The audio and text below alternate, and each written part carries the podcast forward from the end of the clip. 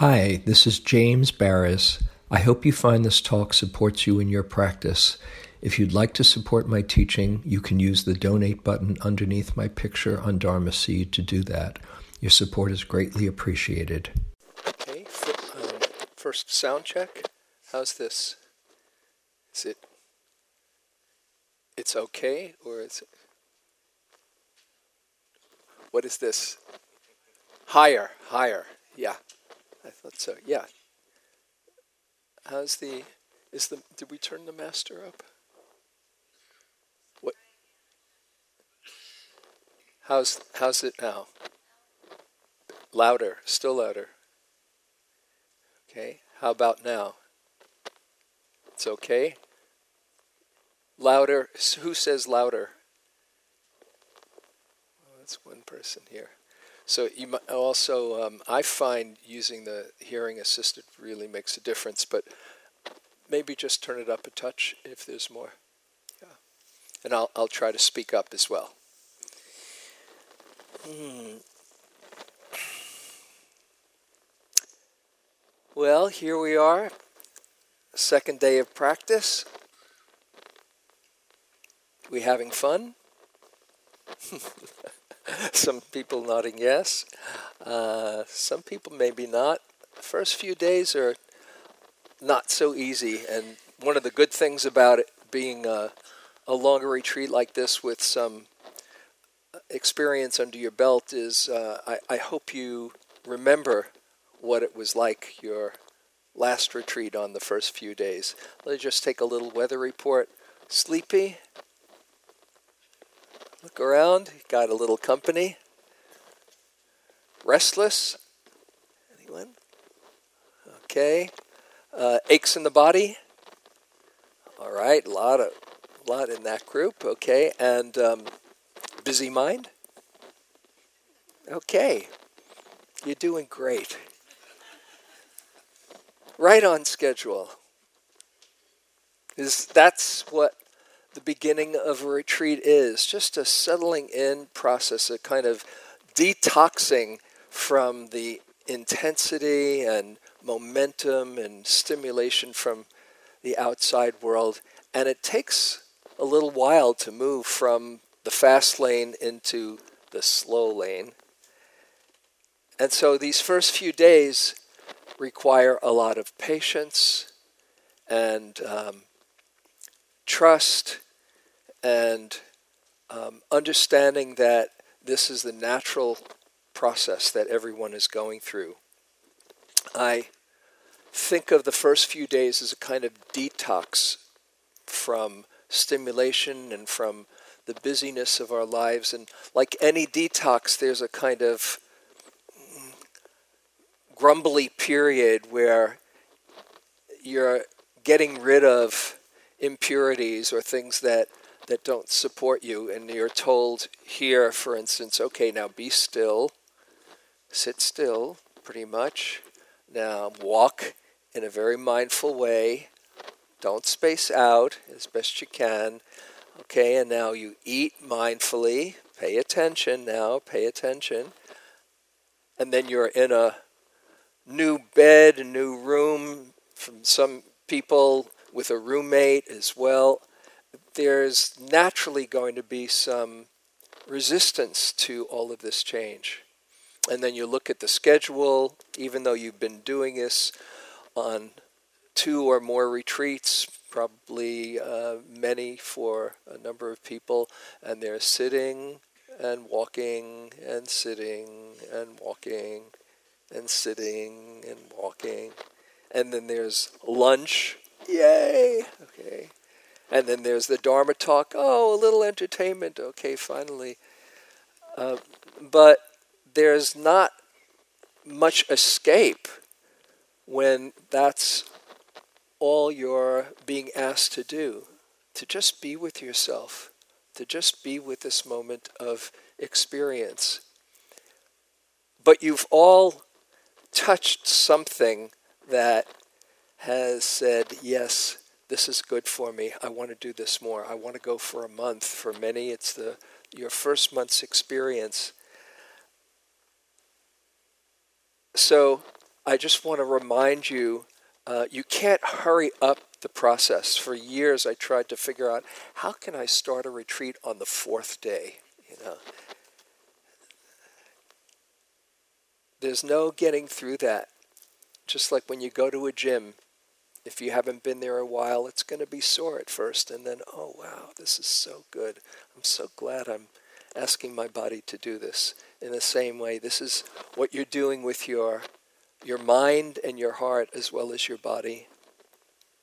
So tonight I, I wanted to give a talk on a subject that I often find helpful for me to hold my own retreat experience as well as sharing it with, uh, with others who are practicing.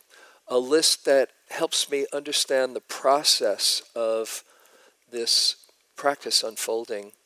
And this is the five spiritual faculties. Now, probably a number of you are uh, well aware of, of this list, uh, but uh, as the Buddha found repetition very, very supportive. So if this is not new to you, take it as a beginner's mind. But I find it really um, useful to hold both the, the unfolding process and all the, also the balancing process of how all these different qualities work together. Mm. And this list uh, there's five qualities, the first of which Kamala gave a beautiful talk on uh, last night of faith. I'll just mention the five so you can um, you can see how it unfolds, and you don't have to spend your time wondering as I'm going through if you haven't heard it before. There's faith and effort or energy and mindfulness, concentration and wisdom.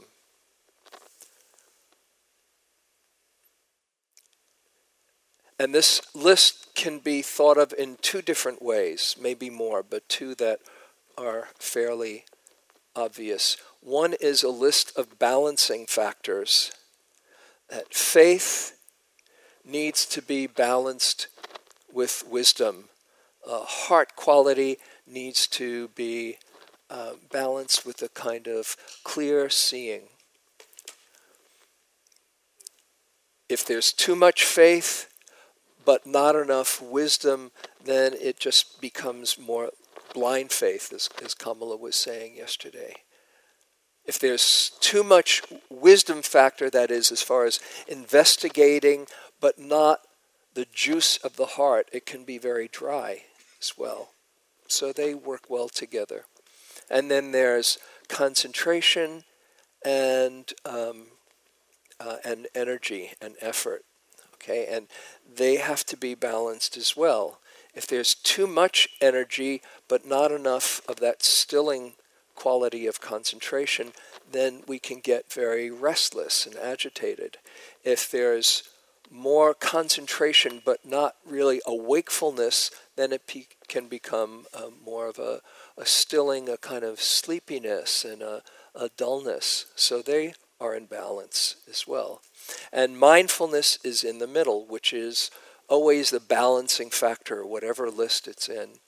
The seven factors of enlightenment, five spiritual faculties. So that's one way to, to think of it. It's a, a question of balance. And another is this gradual unfolding that kind of builds on itself. It's not perfectly linear, but one, one way to understand it is that it keeps on developing the next quality and the next and the next, and then goes around in a circle so wisdom keeps on deepening faith and around and around. A really good circle to be on. Mm-hmm. And I also like to talk about this list in the beginning of a retreat because it, it gives us a chance to explore some key uh, elements of practice that um, are good to keep in mind, uh, particularly those middle three effort or energy and mindfulness and, and concentration that are issues that uh, many many people can get a little stuck on if they have um, um, misunderstanding of, of those. So, last night Kamala gave a lovely talk on faith, and I'll just say a little bit about it um, and then follow in for the other four. This Pali word saddha, as Kamala said, to put your heart upon something, to really show up in a heartful way. And the word saddha is also translated as trust, confidence, conviction. Sometimes the word faith can snag the mind, whatever your upbringing was, whether it sometimes it can be a very inspiring word and, and for other people less so. But it's it's this feeling of uh, trusting in the process. And you all have to some degree this quality of saddha, otherwise you wouldn't sign up for a month after having done a couple of retreats or many retreats. You've seen for yourself. And that's where the, the bright faith turns to verified faith. Bright faith is you get inspired by hearing a talk or hearing from a friend or um, reading something. Oh, I think I want to try that. But verified faith is where you have seen for yourself, as the Buddha says, ehi passiko, come and see for yourself, and you've seen for yourself. There's some value in, in doing this practice. And as the faith grows, it becomes, the verified faith turns into unshakable faith. But just to say a few words that doubts naturally arise in this practice, even if you've been doing it for a long time. And in a, in a few nights, we'll, uh, we'll probably hear some, uh, some more about doubt as, uh, the, one of, as one of the difficulties that, uh, that are challenges in practice. But doubts come to everyone. If you have doubts about your practice or you do have that thought, why did I sign up for this again? Um, you're probably not alone in that as well there was the Buddha before he was enlightened, the last thing to go as Mara tried to knock him off his his seat after after the the enticing images of celestial nymphs or frightening him with arrows and the Buddha would turn them metaphorically into flowers. Then there was doubt the very last thing where Mara said, What gives you the right to think that you can be enlightened? What makes you think you, you can do that? And as that famous gesture, the Buddha touching the ground, and as the earth is my witness for all the work that I've put into this moment, I have a right to be here. But if doubt can come to the Buddha to be just before his enlightenment, cut yourself a little slack if that's what comes up in your mind from time to time. Jesus on the cross, another example. Why hast thou forsaken me? Why hast thou forsaken me? So if you find that you have doubts, oh, just the next thing to be mindful of. And getting in touch with your own understanding of what you've seen absolutely that you know to be true. There is something to this process of exploring and waking up. And the word trust, I find a really helpful one because sometimes faith has the image of, oh, everything will work out the way I want. And that's not how life is. But through our own verified experience, we can trust that our awareness can meet the moment. It always has. We can trust that we'll get through this next challenge. We've done it before. And the more you see, oh, I don't have to figure out how it's going to be, I can trust in awareness. I can be with this too. This is what we're learning to do as we as we sit through whatever is here, through the highs and the lows, through the the epiphanies and the and the challenges. Ah, I can be with this too. That's what the Buddha did under the, the tree. And here we are sitting, whether it's a beautiful, blissful experience, mm, coming and going, very scary, seeing our demons, hmm, knowing how to skillfully be with things, not over our heads, but that we can have the resources to little by little find the courage. Faith and trust take courage to meet the moment, but not with the agenda of this is how it's going to be. So we come to it with some degree of trust or faith. And the refuges that we've taken at the beginning are great resources. Refuge in the Buddha, that I have this capacity for awakening.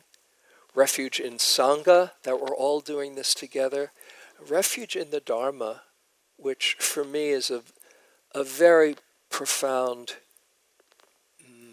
place of deep trust that life is giving me what I need to wake up in every moment. That's, that's how I take refuge in the Dharma, that there's a, an offering that life is giving us in every moment to, to wake up. And that gives us the inspiration and the courage to put in the effort to do this practice.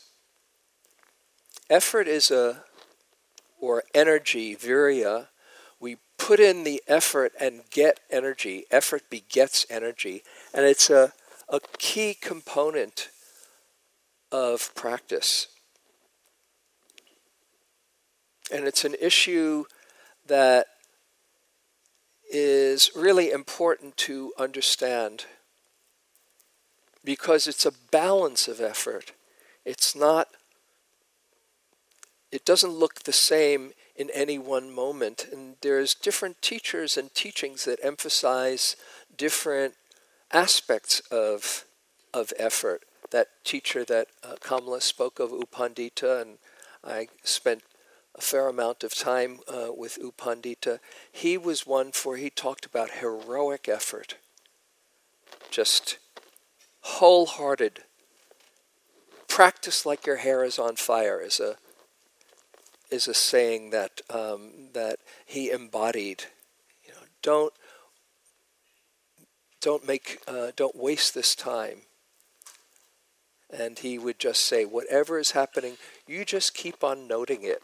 Your leg is falling off, falling off, falling off, falling off. Okay, mm.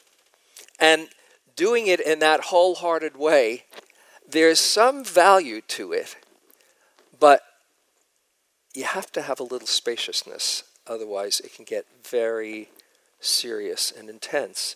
So, that heroic effort is one way to do the practice. And then there's another approach, or at different times, instruction that'll be just right for you. Munindraji, another teacher that, uh, that Kamala mentioned, who was a, a, a beloved teacher of mine as well, he was Joseph Goldstein's um, first teacher and main teacher for many years, he would say, simple and easy. Simple and easy. A bit different from heroic effort, isn't it? Beautiful, simple and easy. Empty phenomena rolling on, he would say. Or some other profound teachings. Hmm. This is uh, from uh, Gendun Rinpoche, a, a wonderful Tibetan master. Happiness cannot be found through great effort and willpower, but is already here in relaxation and letting go. Don't strain yourself. There's nothing to do. Wanting To, un- to grasp the ungraspable, you exhaust yourself in vain. As soon as you relax this grasping, space is here, open, inviting, and comfortable. Nothing to do, nothing to force, and everything happens by itself. Sounds pretty good, doesn't it? Now, they tell you this, by the way, these are very high teachings in, uh, in, in Dzogchen practice, but uh, you have to go through the preliminaries of 100,000 prostrations, 100,000 mantra recitations and visualizations, and you do all of that, and then they say, just relax. Right? So there's, it's not one way or the other. There's a time for great, um, great intention and putting in your whole heart into the practice, and there's a time to relax. And as we've been saying, relaxation is a key. Because if you try too hard, then you just get tighter and tighter, and you generally are having some kind of an idea of what's supposed to happen, which can just be the measuring stick for how you're doing or not doing. And so that's not going to be so supportive. And in fact, the Buddha, there's a story, a famous story in, in the Buddha's time, uh, some of you might be familiar with, of this monk who was practicing really intently and intensively and getting himself really wound up more and more into knots. And he said, You know, this just isn't working. And the, the Buddha remembered this fellow was a musician. Weren't you a musician before you uh, became a monk? Yes, sir. What did you play? I played the lute. And he said, Well, what happened when the strings on the lute were tightened too much? Oh, you didn't get the right note. And what about when they were too lax, too loose? Oh, again, not the right note. He said, Just so you, ha- you need just the right amount of energy, not too much, not too loose, to get the, the desired result. And so this is a, a place that, that we all need to look at in our own practice our balance of effort. Are we too tight? We need to relax.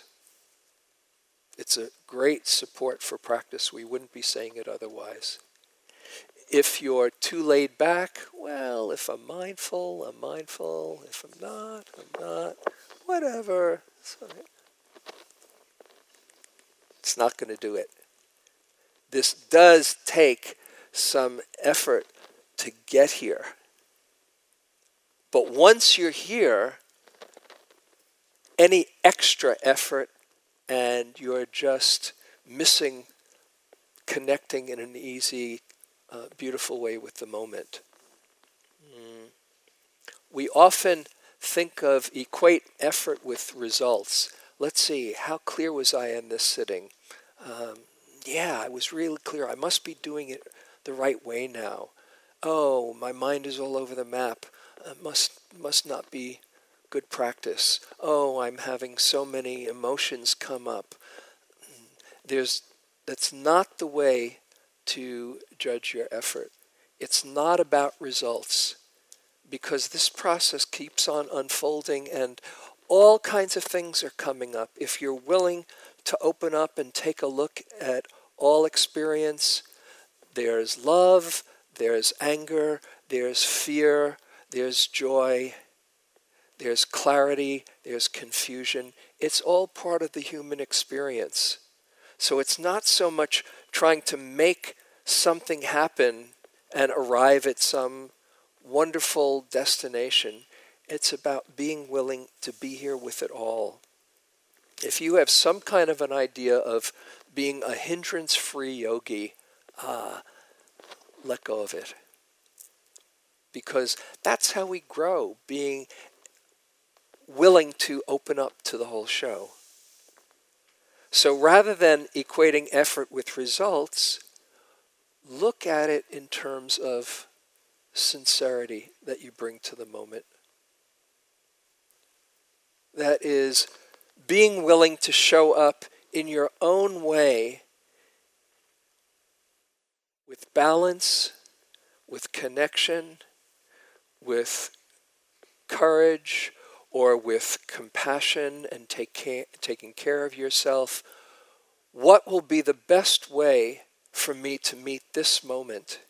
Because I want to learn. I want to grow. It's one of the the uh, encouragements of of the Buddha. He says um, one must be eager to learn.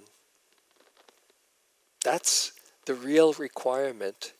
And once you've tasted of the Dharma, often that's what hooks us. I want to learn more and more and more. And rather than thinking, oh, oh, there's so much to learn, it's exciting. I'm just remembering now as I'm speaking, I, I went into a, an interview with Joseph. This is many years ago, and I'd been practicing maybe for about uh, oh five years or so, and it was on my second three-month retreat. And I said, it was like I dropped into Wonderland. I was Alice in Wonderland, and I and I said, I don't know what I've been doing up until now, but this is like a whole new universe. And he said, Oh, yeah, I know that feeling. I said, You do? He said, Yeah, I get it every time I sit. I said, Really? And then he, I'll never forget this, he leaned forward and he said, And you know what? It's like we're at the tip of the iceberg. And he said it with this sparkle in his eye. It's like we're at the tip of the iceberg. He wasn't saying, Oh, there's so much more you've got to learn. Well, he was saying how exciting life is always giving us something new to wake up and grow. So don't worry about getting it right or getting it all or arriving at, at, at some fantastic experience. Just ask, what do I need right now? That's the question I find so helpful in my own effort issue. What do I need right now to meet this moment in a skillful way? Do I need to maybe take a walk? Or have a cup of tea? Or do I need to go right into the cushion and and be be courageous and face what's here? What do I need? And then listen instead of try to figure out. I find it helpful to make it like a game. There's no failing this. You're just exploring. Oh, how can I be present? Oh, wandered off. Oh, let's just see how present I can be. And the key moment in practice is the willingness to just come back. For me, that's that is the key moment in wise effort, right effort. Your mind is going to wander. If your mind doesn't wander, uh, I'd like to speak to you and just find out what's going on there. Your mind wanders, rather than feeling discouraged, whenever you realize it's gone, there's your opportunity to relate to that wandering mind with wisdom and kindness and presence. And instead of saying, oh, darn, there I am wandering again, ah, here I am, back in the present moment. Ah, let's be here once again with kindness and ease my instructions for myself are what's happening now, letting it be how it is as best I can, unless I need to adjust in some way, and bringing a relaxed, interested, kind awareness to the moment. That's basically it. The effort is the effort to be mindful. You've probably heard a thing or two about mindfulness. It's the key. And as the Buddha says in the Satipatthana Sutta, that all of this is based on, there is one direct way to overcome sorrow, lamentation, grief, despair, pain, and anxiety, and realize the highest happiness possible. That is establishing the foundation of mindfulness. That's pretty good, isn't it? That's really, when I think about it, one of the most amazing things that how he could figure out that this one quality of presence, kind awareness, loving presence, is the doorway to overcome all the suffering and to the deepest kind of freedom. So, I want to talk a bit about mindfulness.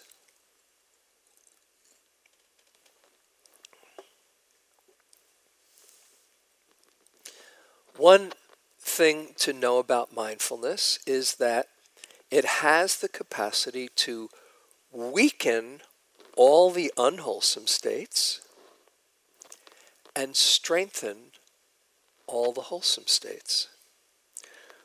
So every moment of mindfulness, you are weakening greed, hatred, and delusion, and strengthening non greed, generosity of heart, non hatred, kindness, a kind heart, non delusion, clarity, or wisdom. Every moment. So that means that every moment of mindfulness counts. And what is it? It's a balanced recognition of what's happening without grasping at the pleasant being concerned that, oh, what if this changes? It will. Without pushing away the unpleasant, without getting lost in fear, oh, this will stay here forever. It won't. And without identifying with your experience, without taking ownership of your experience as being my sadness, my fear, my shoulder or knee. It is just life happening through you in this natural, lawful way.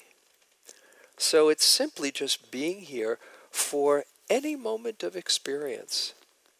And as the Buddha talked about in that discourse, there's many, many ways to be mindful. There's mindfulness of the body, whether you are sitting, standing, walking, lying down, or any bodily functions. There is mindfulness of the mind and all the contents, thoughts, emotions, feelings, everything that comes through. There's mindfulness of noticing the flavor of experience is this a pleasant moment, an unpleasant moment, a neutral moment? Just seeing that is a profound doorway to awakening. And there's also mindfulness, understanding of how the mind gets caught, how it can be freed and awakened, and understanding some principles of awakening, mindfulness of, of the Dharmas. Hmm. But it's important to understand for our purposes that any experience you're having is just as worthy a moment to be mindful as any other experience. As my uh, good friend Carol Wilson, who often uh, for many years has, has taught this uh, this month long, would say, awareness doesn't care. Just let that really be etched in your understanding. Awareness doesn't care what's happening, whether it's incredible bliss or rapture or uh, love or fear or confusion or sleepiness or worry or wanting or joy. Awareness doesn't care. Anything can be held in the space of loving awareness. And so, what we're learning here is to be with any experience. And at different times, that will mean employing different lenses to take in experience. Sometimes it might mean zooming in and seeing the subtleties of experience, of the breath or some sensations and things coming and going in a very refined way. Sometimes it will mean having a very wide angle panoramic lens to open to what's here. If there's confusion, the ultimate spaciousness, oh, confused Buddha, that's what's happening, I say to myself. It's just confusion. And in that moment, you're clear. You might be clearly confused, but you're clear about it. Oh, confusion is happening. That's it. And so it's not to think that it looks any one way, it's just to see, oh, how can I meet this moment? Whether it's the subtlety of experience or the, uh, the uh, panoramic view. And one aspect that mindfulness really is um, is a powerful tool is when we get lost in our thoughts and start believing them because in the moment that you're mindful you wake up from the story you're telling yourself. And in fact i'm to i'm to tell a story that i love about to illustrate just how this this mindfulness is so freeing. And it's a story of my my dear friend uh, Sylvia Boorstein, beloved teacher here at Spirit Rock. She was uh, she was sharing at a, a class that I, I, teach about mindfulness, and this is her story. She was uh, staying in New York, uh, New York City, uh, with a friend, and uh, she'd arranged to um, to meet someone to to go to the theater theater performance, and she decided to take a bus to get there. And she says, uh, as the bus crept along through the heavy traffic, she started worrying, saying, I'm going to be late. I'll miss the curtain. My friend will worry about what happened to me. I shouldn't have taken the bus. The subway would have been so much faster.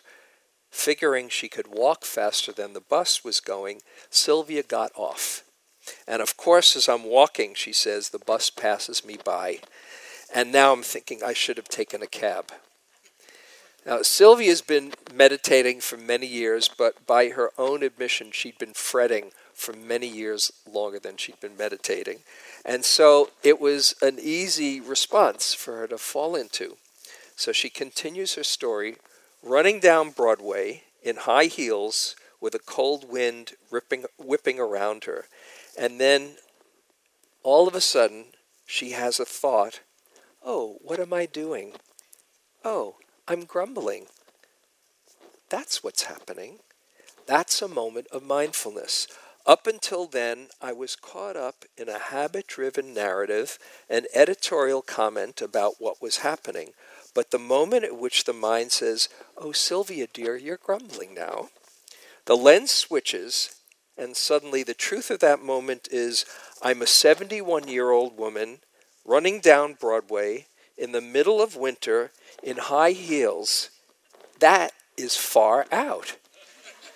That is an extremely fortunate thing to be able to do. It changed everything.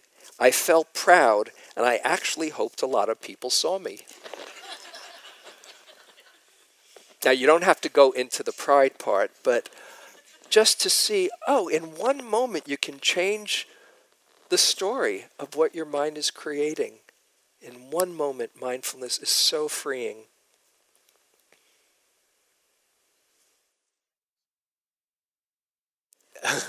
Did she make it on time? I hope so. In any event, she's doing fine now. so, moments of mindfulness, every moment of mindfulness counts. And the key is to string those moments of mindfulness close enough together so that there's a momentum that builds. And this is where we go into the fourth of these faculties concentration.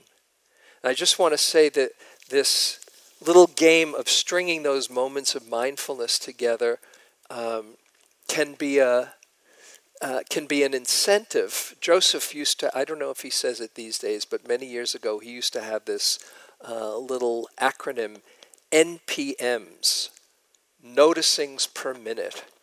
Okay, just to see how many NPMs you could have. Okay, no report card, no failing. You're just kind of playing a little game with yourself. Oh, let's see. And so you make every moment count, whether you're sitting here in the hall or in your room brushing your teeth or whatever you're doing. This is how concentration or samadhi gets developed. Samadhi or concentration is a kind of unification of mind. And this is one of the benefits of going on retreat, where it's special circumstances with minimal distractions, even though while you're here, there's still plenty of distractions, but it's a whole lot less than what you left from home. And in that continual practicing moments of mindfulness, there's a steadiness that gets developed. And it can look different ways at different times. Sometimes this steadiness, this concentration, can be brought to a single point, one pointed concentration on something like the breath or whatever your home base is these first few days. And there's a value to that because in that sharpening the awareness and the mindfulness on one object, it's like you're sharpening the tool of mindfulness that can then be applied to any experience. So there's that single pointedness, ekaggata, one pointed concentration, that's really powerful. And then there's another kind of concentration, which is a moment to moment concentration rather than on one particular object. You are noticing this moment, and then this moment, and then this moment, and this moment. That is called Khanika Samadhi, moment to moment mindfulness. And so don't worry about getting into deep absorption states. They're fun. They're not the end all be all of practice. They're a means to an end. A powerful tool, but not the end. And you can develop just as profound concentration in noticing one moment after another after another. But it, it is supportive these first few days if you're of the temperament to collect the awareness so that then you can apply that to uh, changing experience. Now, concentration, as paradoxical as it might seem, is supported by relaxation.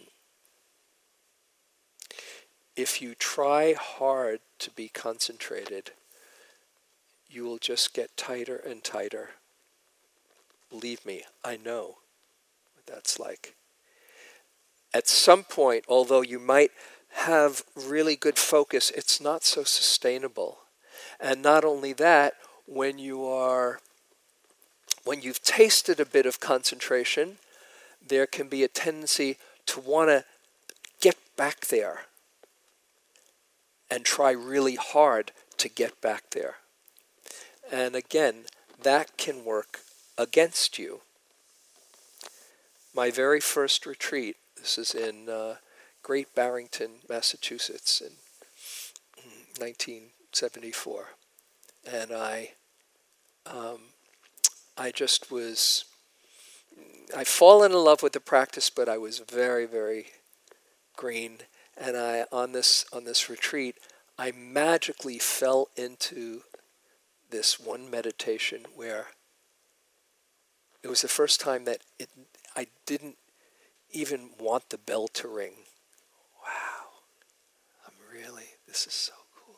I was breathing in, the universe was breathing out. I was breathing out, the universe was breathing in. Just, wow, so cool. And then the next time I sat,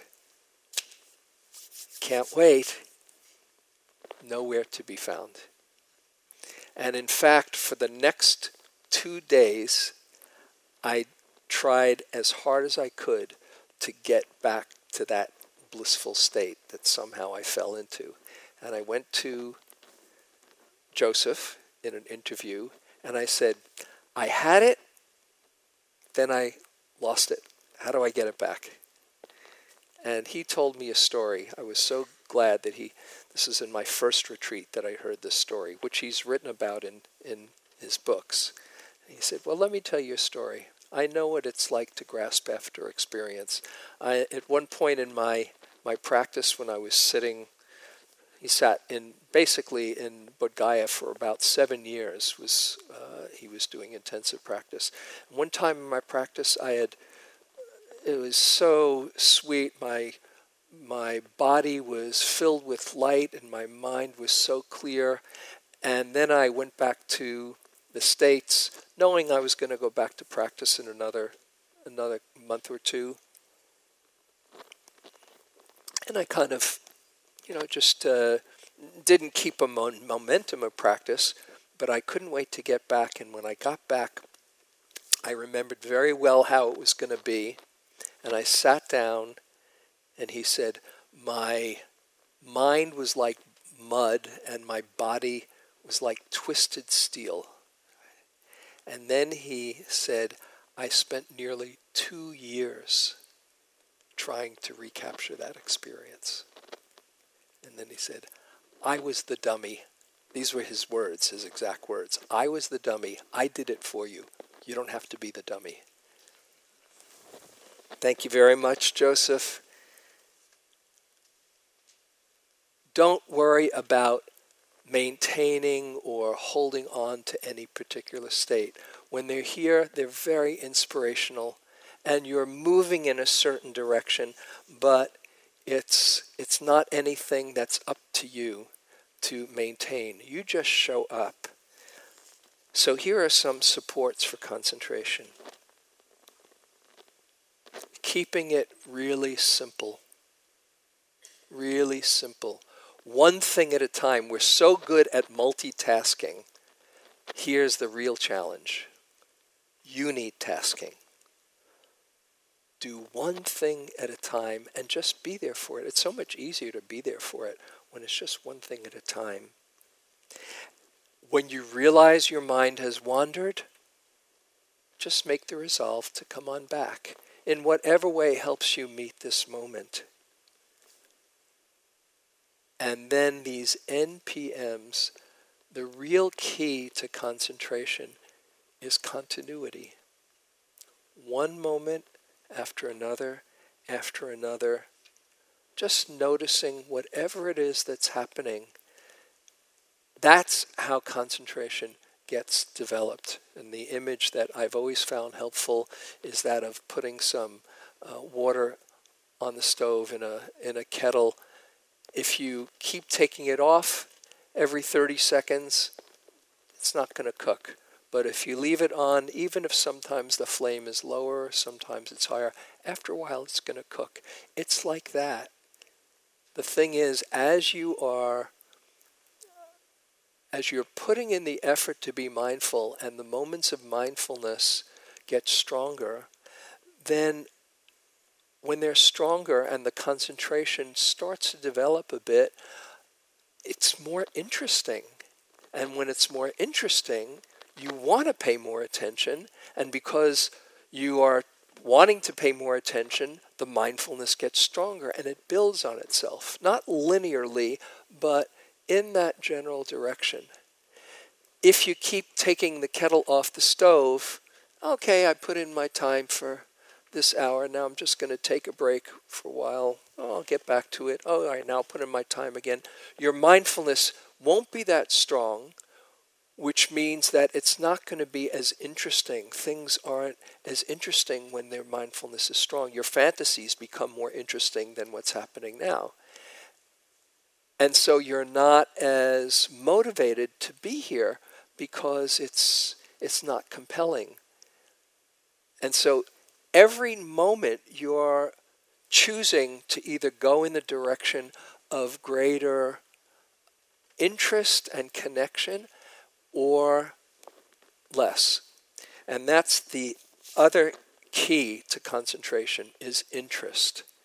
Just being having that natural wonder that you came into this world with, curiosity. Wow, what's going on right now? I often have the image of, of being an alien just dropped into this body when I'm on retreat. Oh, what's breathing like for these guys? Yeah. Oh, what's having a meltdown like for this this human being? Oh, you know. And when I'm if I'm just interested, then every moment counts. Excuse me. So, keeping it simple, resolving to come back, continuity, interest, and patience. Real patience that is supported by that relaxed, kind effort. Mm. With that concentrated mindfulness, you develop a penetrative awareness that allows you to see things more clearly than is usually available to us. And this leads to the last faculty, that of wisdom. There's a number of different ways that wisdom is uh, manifesting on retreat. Sometimes we have insights into our personal history and you might have thoughts about what happened years ago that that were under the radar, sometimes really inspiring, sometimes challenging, but all the time learning more and more about what it means to be in this human experience. How many people have been finding that their practice you bring up memories from the past? And so you're learning about this story called you. Excuse me.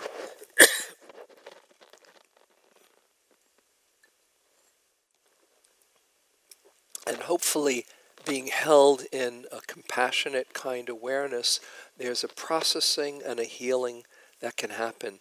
And it helps to have some support and some guidance as you're doing that, just in case you get um, more information than you're ready to have, it's good to have somebody to check in with or to help you get clear within yourself about your personal story.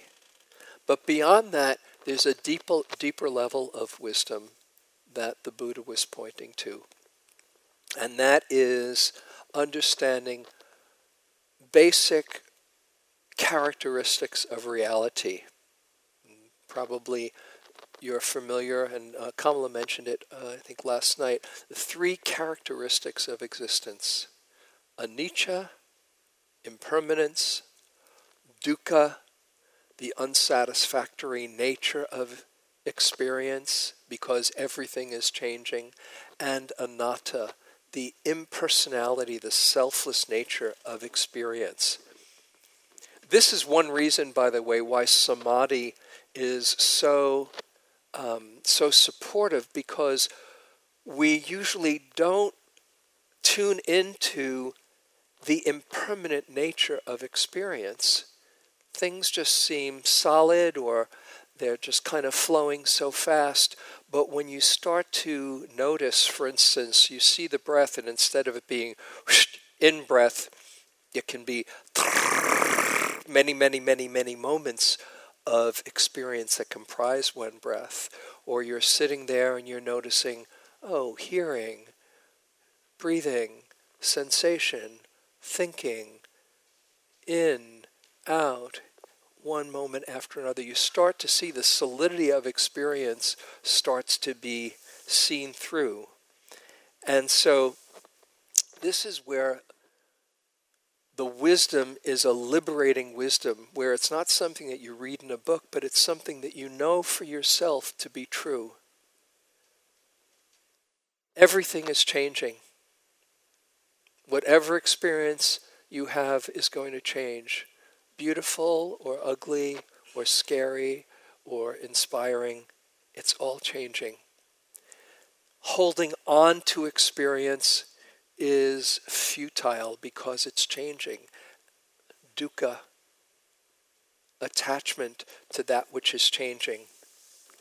And you yourself are this changing experience. A, a short uh, little practice exercise that I like to do that's been very helpful for me, just to see that that we can hold ourselves in a different way than this fixed, unchanging entity. Just um, try this. You, some of you are familiar with this, perhaps. Just close your eyes for a moment. And we usually think of ourselves as some body, a noun. So just think of this body called you with your name. People know who you are. And now, for a moment, shift into seeing yourself as a verb. This body, just notice the circulatory system doing its thing, the nervous system firing, making responses to the world, the digestive system working each time you eat, a whole army of defenses against invaders, not to mention the billions and billions of organisms that are inside of you, keeping you alive. You're a verb.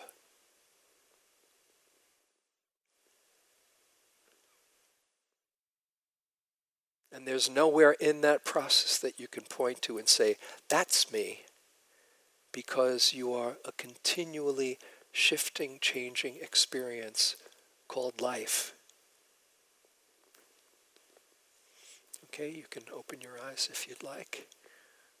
This is what the Buddha was pointing to.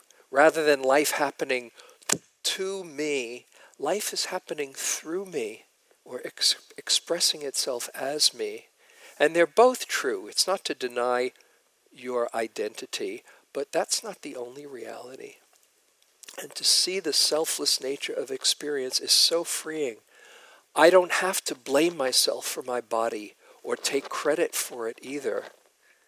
Or my thoughts. I'm not the owner of my thoughts. If you had ownership or control over your thoughts, you'd only have beautiful ones probably but a few others probably slip through. Thoughts come and go, emotions come and go. Awareness isn't yours either. You don't say, I'm going to turn my awareness on right now. It just happens. So, all experience, no need to take ownership for any of it. Every moment that we're mindful, we are seeing or have the possibility of seeing this impermanence, non graspability, and the selfless nature of experience. So these are the five faculties faith or trust, leading to effort, to be mindful, building into concentration, and uh, emerging as wisdom which then leads to increased faith, and it just keeps on going round and round. Every moment of mindfulness counts. That's what we're doing here. So we can just sit for a few moments.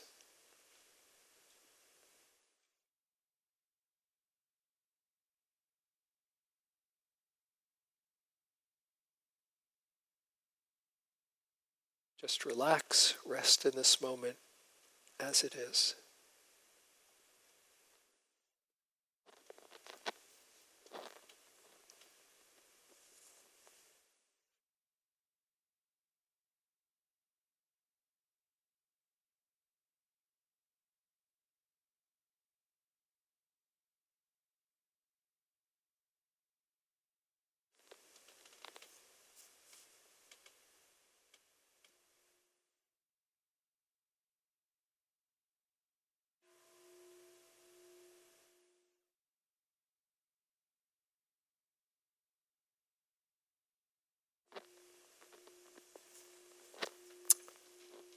Thank you for your kind attention.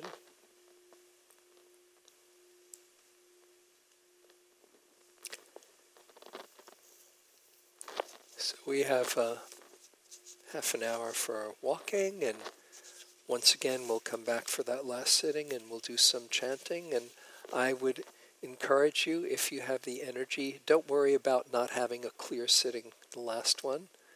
Hope you got that by now just come and join us if uh, if you would, and uh, we'll do some chanting. And if you go outside for a walk or just take in the air, remember every moment counts. So it's not just here and going out there on your way to get your shoes, breathing in the air, going to the restroom, whatever you do. Oh, this moment is just as good as the as the next. Okay, thank you.